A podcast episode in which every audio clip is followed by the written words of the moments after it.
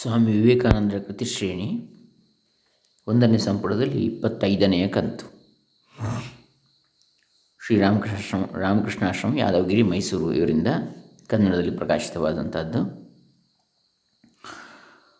ಓಂ ಶ್ರೀ ಗುರುಭ್ಯೋ ನಮಃ. ಹರಿ ಓಂ ಶ್ರೀ ಗಣೇಶಾಯ ನಮಃ. ಡಾಕ್ಟರ್ ಕೃಷ್ಣಮೂರ್ತಿ ಶಾಸ್ತ್ರಿ, ದಂಬೆ ಪುಣಚ ಬಂಟ್ವಾಳ ತಾಲೂಕು, ದಕ್ಷಿಣ ಕನ್ನಡ ಜಿಲ್ಲೆ ಕರ್ನಾಟಕ.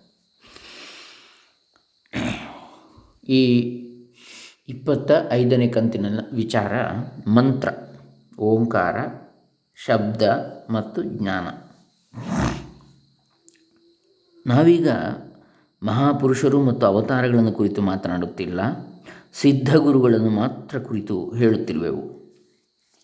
ಅವರು ಧ್ಯಾನಯೋಗ್ಯ ಮಂತ್ರಗಳ ಮೂಲಕ ಆಧ್ಯಾತ್ಮಿಕ ಬೀಜವನ್ನು ಶಿಷ್ಯರಿಗೆ ಅನುಗ್ರಹಿಸಬೇಕಾಗಿದೆ.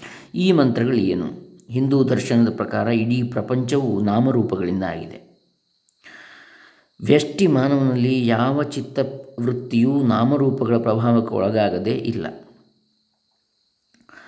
ಇದೇ ಯೋಜನೆಯ ಮೇಲೆ ಸಮಷ್ಟಿ ಬ್ರಹ್ಮಾಂಡವೂ ರಚನೆ ಆಗಿದ್ದರೆ ಅಲ್ಲಿಯೂ ನಾಮರೂಪಗಳೇ ಇರಬೇಕಾಗುವುದು. ಒಂದು ಹಿಡಿ ಮಣ್ಣನ್ನು ತಿಳಿದರೆ ಮಣ್ಣಿನಿಂದ ಆದುದನ್ನೆಲ್ಲ ತಿಳಿದಂತೆ. ವ್ಯಷ್ಟಿಯನ್ನು ತಿಳಿದುಕೊಂಡರೆ ಸಮಷ್ಟಿಯನ್ನು ತಿಳಿದುಕೊಂಡಂತೆ. ರೂಪ ಹೊರಗಿನ ಕರಟ ಅದರ ಒಳಗಿರುವ ನಾಮ ಅದರ ಅರ್ಥವೇ ತಿರುಳು ಸಾರ ದೇಹವೇ ರೂಪ, ಮನಸ್ಸು ಅಥವಾ ಅಂತಃಕರಣವೇ ನಾಮ. ಮಾತನಾಡುವ ಶಕ್ತಿಯುಳ್ಳ ಎಲ್ಲ ಜೀವಿಗಳಲ್ಲಿಯೂ ಶಬ್ದ ಸಂಕೇತಗಳು ಯಾವಾಗಲೂ ನಾಮದೊಂದಿಗೆ ಸಂಬಂಧವನ್ನು ಪಡೆದಿರುತ್ತವೆ. ವ್ಯಷ್ಟಿಯಲ್ಲಿ ಏಳುವ ಮಿತಿಯುಳ್ಳ ಚಿತ್ತವೃತ್ತಿಗಳು ಮೊದಲು ಶಬ್ದದಂತೆ ವ್ಯಕ್ತವಾಗಲೇಬೇಕು, ಅನಂತರ ಮತ್ತು ಸ್ಥೂಲವಾಗಿ ರೂಪದಂತೆ ತುರುವು ತೋರುವವು ಬ್ರಹ್ಮ, ಹಿರಣ್ಯಗರ್ಭ ಅಥವಾ ಮಹತ್. ಆದಿಯಲ್ಲಿ ಮೊದಲು ನಾಮದಂತೆ ವ್ಯಕ್ತವಾಗಿ ಅನಂತರ ವಿಶ್ವದ ರೂಪ ಧರಿಸಿದನು. ವ್ಯಕ್ತವಾಗಿರುವ ಇಂದ್ರಿಯ ವೇದ್ಯವಾದ ಪ್ರಪಂಚವೆಲ್ಲ ರೂಪ. ಅದರ ಹಿಂದೆ ಸನಾತನ ಅವ್ಯಕ್ತ ಸ್ಫೋಟ ಅಥವಾ ಅದನ್ನು ಹೊರಗೆಡಹುವ ಶಬ್ದಬ್ರಹ್ಮವಿದೆ.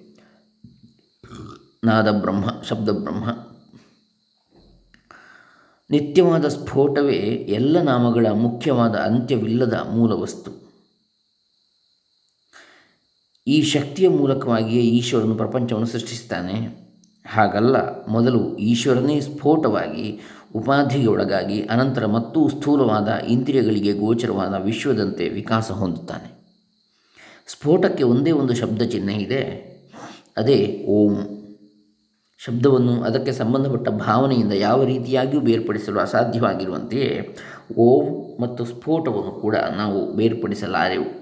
ಆದ ಕಾರಣ ಇಂಥ ಪವಿತ್ರತಮವಾದ ಮಂತ್ರದಿಂದ ಎಲ್ಲ ನಾಮರೂಪಗಳ ಜನನಿಯಂತಿರುವ ಸನಾತನವಾದ ಓಂ ಎಂಬ ಪದದಿಂದ ಸೃಷ್ಟಿಯೆಲ್ಲ ರಚಿತವಾಗಿದೆ ಎಂದು ಊಹಿಸಬೇಕಾಗಿದೆ. ಭಾವನೆ ಮತ್ತು ಶಬ್ದವನ್ನು ನಾವು ಬೇರ್ಪಡಿಸಲು ಸಾಧ್ಯವಿಲ್ಲದೇ ಇದ್ದರೂ ಒಂದೇ ಭಾವನೆಯನ್ನು ಸೂಚಿಸುವುದಕ್ಕೆ ಹಲವು ಶಬ್ದಗಳು ಇರಬಹುದು. ಇದರಂತೆಯೇ ಯಾವುದರ ಮೂಲಕ ವಿಶ್ವ ವ್ಯಕ್ತವಾಗಿದೆಯೋ ಅದನ್ನು ಸೂಚಿಸುವ ಶಬ್ದ ಓಂ ಎಂಬುದೇ ಆಗಿರಬೇಕಾಗಿಲ್ಲ ಎನ್ನಬಹುದು. ಈ ಆಕ್ಷೇಪಣೆಗೆ ನಮ್ಮ ಉತ್ತರ ಇದು. ಓಂ ಮಂತ್ರ. ಪ್ರಪಂಚವನ್ನೆಲ್ಲ ವ್ಯಾಪಿಸುವಂತಹ ಶಬ್ದ ಚಿಹ್ನೆ. ಮತ್ತಾವುದೂ ಅದಕ್ಕೆ ಸಮಾನವಲ್ಲ. ಸ್ಫೋಟವೇ ಎಲ್ಲ ಪದಗಳ ಮೂಲ ವಸ್ತು. ಆದರೂ ಅದನ್ನು ಸ್ಪಷ್ಟವಾದ ಒಂದು ನಿರ್ದಿಷ್ಟ ಪದ ಎಂದು ಹೇಳಲಾರೆವು ಒಂದು ಶಬ್ದವನ್ನು ಮತ್ತೊಂದು ಶಬ್ದದಿಂದ ಬೇರ್ಪಡಿಸುವ ವ್ಯತ್ಯಾಸಗಳನ್ನೆಲ್ಲ ತೆಗೆದು ಹಾಕಿದರೆ ಕೊನೆಗೆ ಉಳಿಯುವುದೇ ಸ್ಫೋಟ. ಆದ ಕಾರಣವೇ ಈ ಸ್ಫೋಟವನ್ನು ನಾದ ಬ್ರಹ್ಮ ಎನ್ನುವುದು. ನಿರ್ದಿಷ್ಟವಾಗಿ ಇದು ಹೀಗೆ ಎಂದು ಹೇಳುವುದಕ್ಕೆ ಆಗದ ಈ ಸ್ಫೋಟಕ್ಕೆ ಯಾವ ಶಬ್ದವನ್ನು ವಾಚಕವಾಗಿ ಇಟ್ಟುಕೊಂಡರೂ? ಅದರಲ್ಲಿ ಯಾವುದಾದರೂ ಒಂದು ವಿಶೇಷವನ್ನು ಕಲ್ಪಿಸಿದಂತೆ ಆಗೋದರಿಂದ ಅದು ಸ್ಫೋಟವಲ್ಲದೆ ಹೋಗುವುದು. ಆದ ಕಾರಣ ಯಾವ ಶಬ್ದ ಆದಷ್ಟು ಕಡಿಮೆ ವಿಶೇಷವನ್ನು ಕಲ್ಪಿಸುವುದೋ ಮತ್ತು ಅದರ ಸ್ವರೂಪವನ್ನು ಆದಷ್ಟು ಮಟ್ಟಿಗೆ ವ್ಯಕ್ತಪಡಿಸುವುದೋ ಅದೇ ಈ ಸ್ಫೋಟಕ್ಕೆ ಉತ್ತಮ ವಾಚಕವೆಂದು ಹೇಳಬೇಕಾಗುವುದು. ಇದೇ ಓಂಕಾರ. ಓಂಕಾರ ಒಂದೇ ಇದು. ಅ ಉ, ಮ ಎಂಬ ಅಕ್ಷರಗಳನ್ನು ನಾವು ಒಟ್ಟಿಗೆ ಓಂಕಾರದಂತೆ ಉಚ್ಚಾರ ಮಾಡಿದರೆ ಇದೇ ಸಾಧ್ಯವಾದ ಎಲ್ಲ ಶಬ್ದಗಳಿಗೂ ಚಿಹ್ನೆಯಾಗುವುದು. ಅಕಾರದಲ್ಲಿ ಎಲ್ಲಕ್ಕಿಂತ ಕಡಿಮೆ ವಿಶೇಷಣವಿದೆ. ಆದ ಕಾರಣವೇ ಶ್ರೀಕೃಷ್ಣ ಗೀತೆಯಲ್ಲಿ ನಿರ್ವಿಶೇಷನಾದಂತಹ ತಾನು ಅಕ್ಷರಗಳಲ್ಲಿ ಅಕಾರವನ್ನು ಹೇಳಿ ಹೇಳಿದ್ದಾನೆ.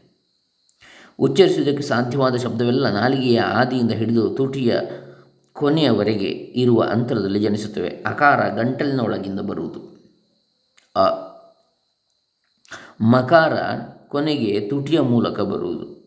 ನಾಲಿಗೆಯ ಆದಿಯಲ್ಲಿ ಆರಂಭವಾಗಿ ತುಟಿಯಲ್ಲಿ ಕೊನೆಗೊಳ್ಳುವವರೆಗೆ ಮುಂದೆ ಸಾಗುವ ಶಬ್ದ ಸ್ಪಂದನವೇ ಉಕಾರ. ಸರಿಯಾಗಿ ಉಚ್ಚರಿಸಿದರೆ ಓಂಕಾರದಲ್ಲಿ ವರ್ಣೋತ್ಪತ್ತಿಯ ಸ್ವರವೆಲ್ಲ ಅಡಕವಾಗಿದೆ. ಮತ್ತಾವ ಶಬ್ದವೂ ಇದನ್ನು ಮಾಡಲಾರದು. ಆದ ಕಾರಣ ಇದೊಂದೇ ಸ್ಫೋಟಕ್ಕೆ ಅತಿ ಯೋಗ್ಯವಾದ ಚಿಹ್ನೆ. ಇದೇ ಓಂಕಾರದ ನಿಜವಾದ ಅರ್ಥ. ವಾಚಕವನ್ನು ವಾಚ್ಯದಿಂದ ನಾವು ಹೇಗೆ ಬೇರ್ಪಡಿಸಲಾರೆವೋ ಹಾಗೆ ಓಂಕಾರ ಮತ್ತು ಸ್ಫೋಟ ಕೂಡ ಒಂದೇ ಎಂದು ಭಾವಿಸಬೇಕು. ಸ್ಫೋಟ ವ್ಯಕ್ತ ಪ್ರಪಂಚದ ಸೂಕ್ಷ್ಮ ಸ್ಥಿತಿಯಾಗಿರುವುದರಿಂದ ಅದು ಈಶ್ವರನಿಗೆ ಸಮೀಪದಲ್ಲಿದೆ. ಇದೇ ಈಶ್ವರನ ಪ್ರಥಮ ಅಭಿವ್ಯಕ್ತಿ ಎಕ್ಸ್ಪ್ರೆಷನ್ ಓಂಕಾರ ನಿಜವಾಗಿ ಈಶ್ವರನ ಚಿಹ್ನೆ ಎಂದೇ ಆಯಿತು. ಅಖಂಡ ಸಚ್ಚಿದಾನಂದ ಸ್ವರೂಪನಾಗಿಯೂ ಅದ್ವಿತೀಯನಾಗಿಯೂ ಇರುವ ಪರಬ್ರಹ್ಮನನ್ನು ಅಪೂರ್ಣ ಜೀವಿಗಳು ಯಾವುದಾದರೂ ದೃಷ್ಟಿಕೋನದ ಮೂಲಕ ಕೆಲವು ಗುಣಗಳ ಮೂಲಕ ಮಾತ್ರ ಭಾವಿಸುವುದು ಭಾವಿಸಲು ಸಾಧ್ಯವಾಗಿರುವಂತೆ ಅವನ ದೇಹದಂತೆ ಇರುವ ಈ ವಿಶ್ವವನ್ನು ಕೂಡ ಪ್ರತಿಯೊಬ್ಬರೂ ತಮ್ಮ ಸ್ಥಿತಿಗನುಸಾರವಾಗಿಯೇ ಅರಿಯಬೇಕಾಗಿರುವುದು. ಉಪಾಸಕರ ಮನಸ್ಥಿತಿ ಅವರಲ್ಲಿ ಪ್ರಧಾನವಾಗಿರುವ ಗುಣವಿಶೇಷಗಳನ್ನು ಅವಲಂಬಿಸಿದೆ.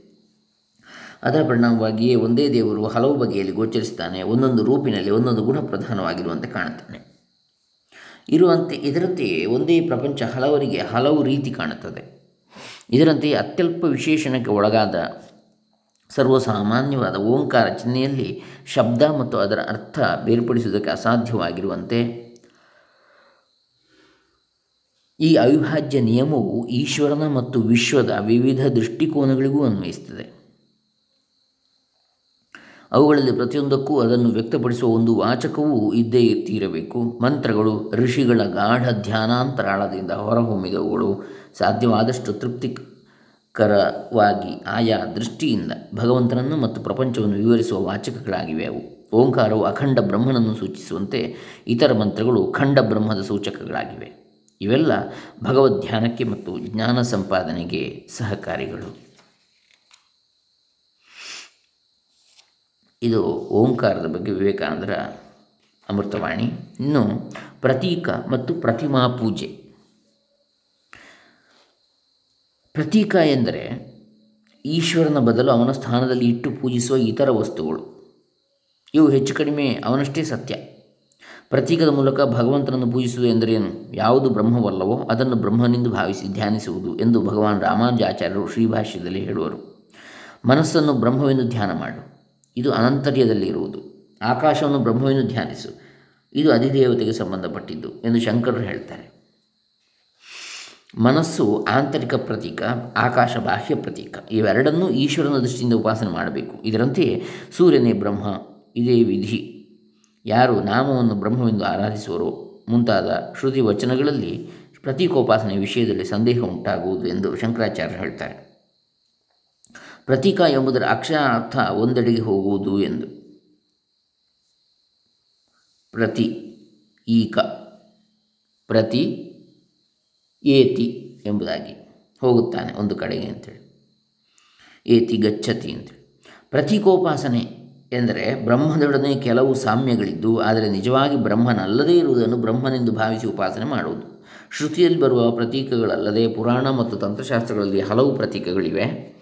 ಹಲವು ಬಗೆಯ ಪಿತೃಪೂಜೆ ಮತ್ತು ದೇವತಾರಾಧನೆಯಲ್ಲಿಯೂ ದೇವತಾರಾಧನೆಯೂ ಇದರಲ್ಲಿ ಸೇರುತ್ತವೆ. ಆದರೆ ಈಶ್ವರೋಪಾಸನೆ ಒಂದು ಮಾತ್ರ ಭಕ್ತಿ, ದೇವ, ಪಿತೃ ಅಥವಾ ಮತ್ತಾವುದನ್ನಾದರೂ ಪೂಜಿಸುವುದು ಭಕ್ತಿ ಆಗಲಾರದು. ಈಶ್ವರೋಪಾಸನೆ ಮಾತ್ರ ಒಂದು, ಈಶ್ವರೋಪಾಸನೆ ಒಂದು ಮಾತ್ರ ಭಕ್ತಿ. ದೇವ, ಪಿತೃ ಅಥವಾ ಮತ್ತಾವುದನ್ನಾದರೂ ಪೂಜಿಸುವುದು ಭಕ್ತಿ ಆಗಲಾರದು ಅಂತ ವಿವೇಕಾನಂದರು ಹೇಳ್ತಾರೆ. ಹಲವು ಬಗೆಯ ದೇವದೇವತೆಗಳ ಪೂಜೆಯೆಲ್ಲ ಒಂದು ಬಗೆಯ ಕರ್ಮ. ಇದರಿಂದ ಉಪಾಸಕನಿಗೆ ಸ್ವರ್ಗಲೋಕಗಳಲ್ಲಿ ಭೋಗ ದೊರೆತರೂ ಭಕ್ತಿ ಅಥವಾ ಮುಕ್ತಿ ಕೊಡಲಾರದು. ಆದ ಕಾರಣ ನಾವು ಒಂದು ವಿಷಯವನ್ನು ಚೆನ್ನಾಗಿ ನೆನಪಿನಲ್ಲಿಡಬೇಕು ಪರಬ್ರಹ್ಮನೆಂಬ ಪರಮತಾತ್ವಿಕ ಭಾವನೆಯನ್ನು ಪ್ರತೀಕೋಪಾಸನೆ ಮೂಲಕ ಪ್ರತೀಕದ ಮಟ್ಟಕ್ಕೆ ಕೆಳಗಿಳಿಸಿ ಕೊನೆಗೆ ಪ್ರತೀಕವೇ ಹಲವು ವೇಳೆ ಉಪಾಸಕನ ಅಂತರಾತ್ಮದಂತೆ ಆಗುವ ಸಂಭವ ಉಂಟು. ಇದರಿಂದ ಉಪಾಸಕ ಸಂಪೂರ್ಣ ತಪ್ಪುದಾರಿಯನ್ನು ಹಿಡಿಯುವನು. ಏಕೆಂದರೆ ಯಾವ ಪ್ರತೀಕವೂ ಉಪಾಸಕನ ಅಂತರಾತ್ಮ ಆಗಲಾರದು. ಆದರೆ ಉಪಾಸನೆಗೆ ಬ್ರಹ್ಮನೇ ವಿಷಯನಾಗಿದ್ದು ಪ್ರತೀಕವೆಂಬುದು ಅದನ್ನು ಸೂಚಿಸುವ ಒಂದು ಸಂಕೇತವಾಗಿದ್ದರೆ, ಎಂದರೆ ಪ್ರತೀಕದ ಮೂಲಕ ಸರ್ವವ್ಯಾಪಿಯಾದ ಬ್ರಹ್ಮನನ್ನು ಉಪಾಸನೆ ಮಾಡುತ್ತಿದ್ದರೆ, ಪ್ರತೀಕವನ್ನು ಸರ್ವಕಾರಣ ಮೂಲವಾದ ಬ್ರಹ್ಮನೆಂದು ಭಾವಿಸಿದರೆ ಇಂಥ ಉಪಾಸನೆಯಿಂದ ಶ್ರೇಯಸ್ಸಾಗ್ತದೆ. ಉಪಾಸನಾ ಕ್ಷೇತ್ರದಲ್ಲಿ ಮಾನವ ಕೋಟಿ ಪ್ರಾರಂಭ ದೆಸೆಯನ್ನು ದಾಟಿ ಹೋಗುವವರೆಗೆ ಎಲ್ಲರಿಗೂ ಇದು ಅತ್ಯವಶ್ಯಕ. ಆದ ಕಾರಣ ದೇವತೆಗಳನ್ನಾಗಲಿ ಅಥವಾ ಇನ್ಯಾರನ್ನಾದರೂ ಆಗಲಿ ಕೇವಲ ಅವರಿಗೋಸ್ಕರವಾಗಿ ಉಪಾಸನೆ ಮಾಡಿದರೆ ಅದೊಂದು ಬಗೆಯ ಕರ್ಮವಾಗುವುದು. ಇಂತಹ ಉಪಾಸನಾ ರೂಪವಾದ ವಿದ್ಯೆಯಿಂದ ಇದಕ್ಕೆ ಸಂಬಂಧಪಟ್ಟ ಪ್ರತಿಫಲ ಮಾತ್ರ ದೊರಕುತ್ತದೆ. ಆದರೆ ದೇವತೆಗಳು ಅಥವಾ ಇನ್ನು ಯಾರನ್ನಾದರೂ ಆಗಲಿ ಬ್ರಹ್ಮದೃಷ್ಟಿಯಿಂದ ಆರಾಧಿಸಿದರೆ ಈಶ್ವರ ಉಪಾಸನೆಯ ಪ್ರತಿಫಲ ದೊರಕುತ್ತದೆ. ಹಲವು ವೇಳೆ ಶ್ರುತಿ ಮತ್ತು ಸ್ಮೃತಿಗಳಲ್ಲಿ ಯಾವುದಾದರೂ ದೇವತೆಯನ್ನು, ಋಷಿಯನ್ನು ಅಥವಾ ಮತ್ತಾವುದಾದರೂ ಒಂದು ಅಸಾಧಾರಣ ವ್ಯಕ್ತಿಯನ್ನು ಅವರ ಸ್ವಾಭಾವಿಕ ಸ್ಥಿತಿಯನ್ನು ಮರೆತು ಅದನ್ನು ಪರಬ್ರಹ್ಮ ಎಂದು ಉಪಾಸನೆ ಮಾಡುವಂತೆ ಹೇಳಿರುವುದಕ್ಕೆ ಇದೇ ಕಾರಣ. ಪ್ರತಿಯೊಂದು ವಸ್ತುವಿನಿಂದಲೂ ನಾಮರೂಪಗಳನ್ನು ತೆಗೆದುಬಿಟ್ಟರೆ ಎಲ್ಲ ಬ್ರಹ್ಮಮಯವೇ ಎನ್ನುವವನು ಅದ್ವೈತಿ. ಭಗವಂತನೇ ಎಲ್ಲರಲ್ಲಿಯೂ ಇರುವ ಅಂತರ್ಯಾಮಿ ಎನ್ನುವವನು ವಿಶಿಷ್ಟಾದ್ವೈತಿ. ಆದಿತ್ಯಾದಿ ದೇವತಾ ದೇವತೆಗಳನ್ನು ಉಪಾಸನೆ ಮಾಡುವಾಗಲೂ ಪರಮಾತ್ಮನೇ ಫಲವನ್ನು ಅನುಗ್ರಹಿಸುವನು, ಏಕೆಂದರೆ ಅವನೇ ಸರ್ವಾಧ್ಯಕ್ಷ. ಈ ರೀತಿ ಬ್ರಹ್ಮ ಉಪಾಸನೆಯ ವಿಷ ಈ ರೀತಿ ಬ್ರಹ್ಮ ಉಪಾಸನೆ ವಿಷಯವಾಗಿರುತ್ತದೆ. ಏಕೆಂದರೆ ವಿಗ್ರಹಗಳಲ್ಲಿ ವಿಷ್ಣುವೇ ಮುಂತಾದ ದೇವತೆಗಳನ್ನು ಆರೋಪ ಮಾಡುವಂತೆ ಪ್ರತೀಕಗಳಲ್ಲಿ ಬ್ರಹ್ಮವನ್ನು ಆರೋಪ ಮಾಡಿರುವರು. ಬ್ರಹ್ಮಸೂತ್ರ ಭಾಷ್ಯದಲ್ಲಿ ಬರ್ತದೆ. ಪ್ರತೀಕಕ್ಕೆ ಅನ್ವಯಿಸುವ ಭಾವನೆಯೇ ಪ್ರತಿಮೆಗಳಿಗೂ ಅನ್ವಯಿಸುವುದು. ವಿಗ್ರಹ ಒಬ್ಬ ದೇವತೆ ಅಥವಾ ಮಹಾತ್ಮನನ್ನು ಪ್ರತಿಸು, ಪ್ರತಿನಿಧಿಸುತ್ತಿದ್ದರೆ ಅದಕ್ಕೆ ಮಾಡುವ ಪೂಜೆ ಭಕ್ತಿಯಿಂದ ಪ್ರೇರಿತವಾದುದಲ್ಲ. ಅದರಿಂದ ಮುಕ್ತಿ ಲಭಿಸುವುದಿಲ್ಲ. ಆದರೆ ಅದು ಸರ್ವೇಶ್ವರನಿಗೆ ಅನ್ವಯಿಸಿದರೆ ಭಕ್ತಿ ಮುಕ್ತಿಗಳು ಎರಡೂ ಪ್ರಾಪ್ತವಾಗುವು.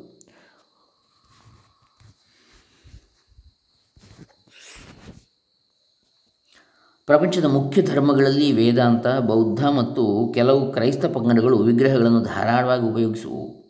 ಮಹಮ್ಮದಿಯರು ಮತ್ತು ಪ್ರಾಟೆಸ್ಟೆಂಟರು ಮಾತ್ರ ವಿಗ್ರಹಗಳನ್ನು ಅನುಮೋದಿಸುವುದಿಲ್ಲ. ಆದರೆ ವಿಗ್ರಹಗಳ ಸ್ಥಾನದಲ್ಲಿ ಮಹಮ್ಮದಿಯರು ತಮ್ಮ ಸಾಧು ಸಂತರ ಮತ್ತು ತಮ್ಮ ಧರ್ಮಕ್ಕಾಗಿ ಮಡಿದವರ ಗೋರಿಯನ್ನು ಪೂಜಿಸ್ತಾರೆ ಬಾಹ್ಯ ಧಾರ್ಮಿಕ ಸಲಕರಣೆಗಳನ್ನೆಲ್ಲ ತ್ಯಜಿಸಿರುವ ಪ್ರೊಟೆಸ್ಟೆಂಟರಾದರೂ ಕ್ರಮೇಣ ಆಧ್ಯಾತ್ಮಿಕದಿಂದ ದೂರ ಸಾಗಿ ಹೋಗುತ್ತಿರುವರು.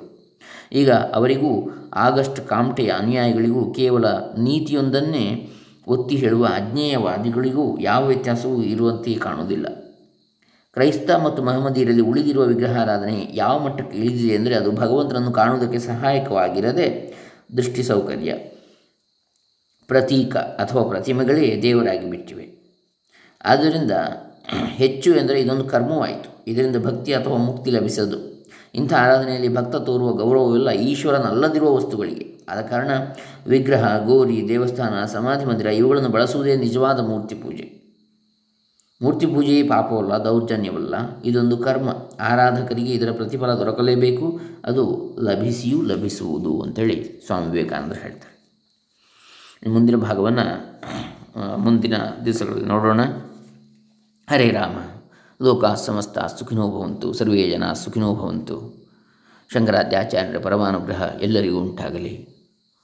ಶಾಂತಿ, ನೆಮ್ಮದಿ, ಆರೋಗ್ಯ, ಬ್ರಹ್ಮಜ್ಞಾನಗಳು ಎಲ್ಲರಿಗೂ ಲಭಿಸಲಿ. ಹರೇ ರಾಮ, ಶ್ರೀ ವಿವೇಕಾನಂದ ಅರ್ಪಿತಮಸ್ತು ಓಂ ತತ್ಸತ್. ಇದು ಇಪ್ ಒಂದನೇ ಸಂಪುಟದ ಇಪ್ಪತ್ತೈದನೇ ಕಂತು ಸ್ವಾಮಿ ವಿವೇಕಾನಂದರ ಕೃತಿಶ್ರೇಣಿ.